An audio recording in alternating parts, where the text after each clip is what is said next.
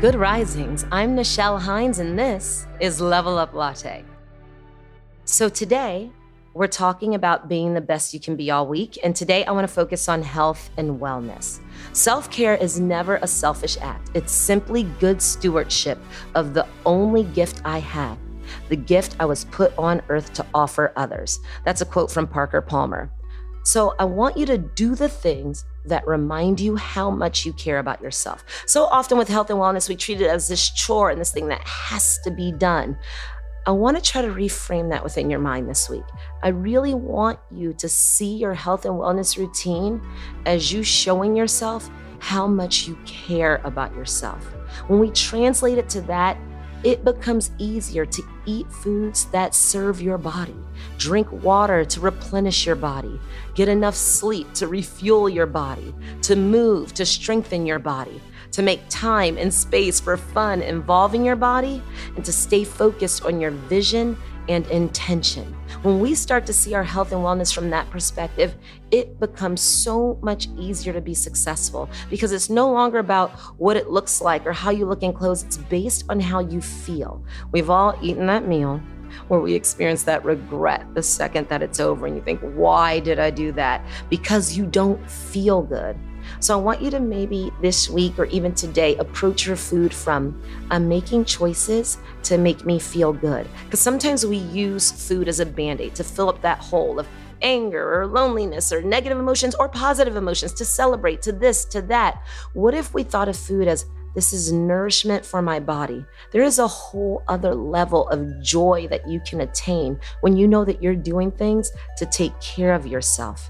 Taking care of yourself is an investment of your time and attention.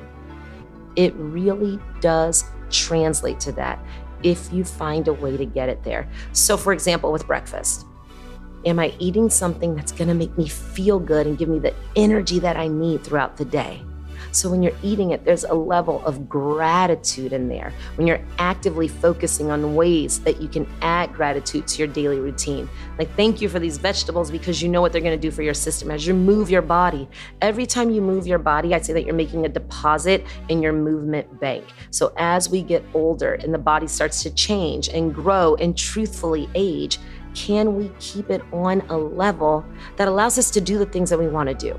My parents work out with me online almost every day they are stronger and more successful than people who are literally less than half their age because they've made a commitment to the movement. Now it's a part of their practice. And people think that my mom is my sister when we're out. And yes, there are some genetic blessings of being a Hines, but on top of that, she is committed to herself and her body. And that is what makes the difference. She knows that the more that she uses it and the more that she makes healthy choices, both of my parents, the longer they have the ability to stay around in the ways that they deserve to be around. They go to the doctor, their health is off the charts. So I want you to think about your health and wellness in that way and find a way to have fun.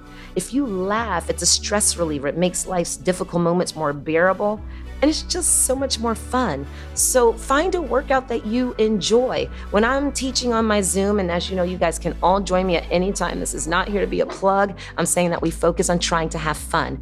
If you do that, it makes your practice amazing. And we all have something that we can be grateful for. From the food that we eat to having the ability to move our bodies, to our friends, to our families or pets. It can be small or big, but consciously acknowledging what you're grateful for is so excellent not just for your mental awareness, but for your health and wellness. So, what's something extra you can do today to give back and to take care of your most important asset, your body and your mind? That's what I'm pushing you to do today. Get out there and get after it.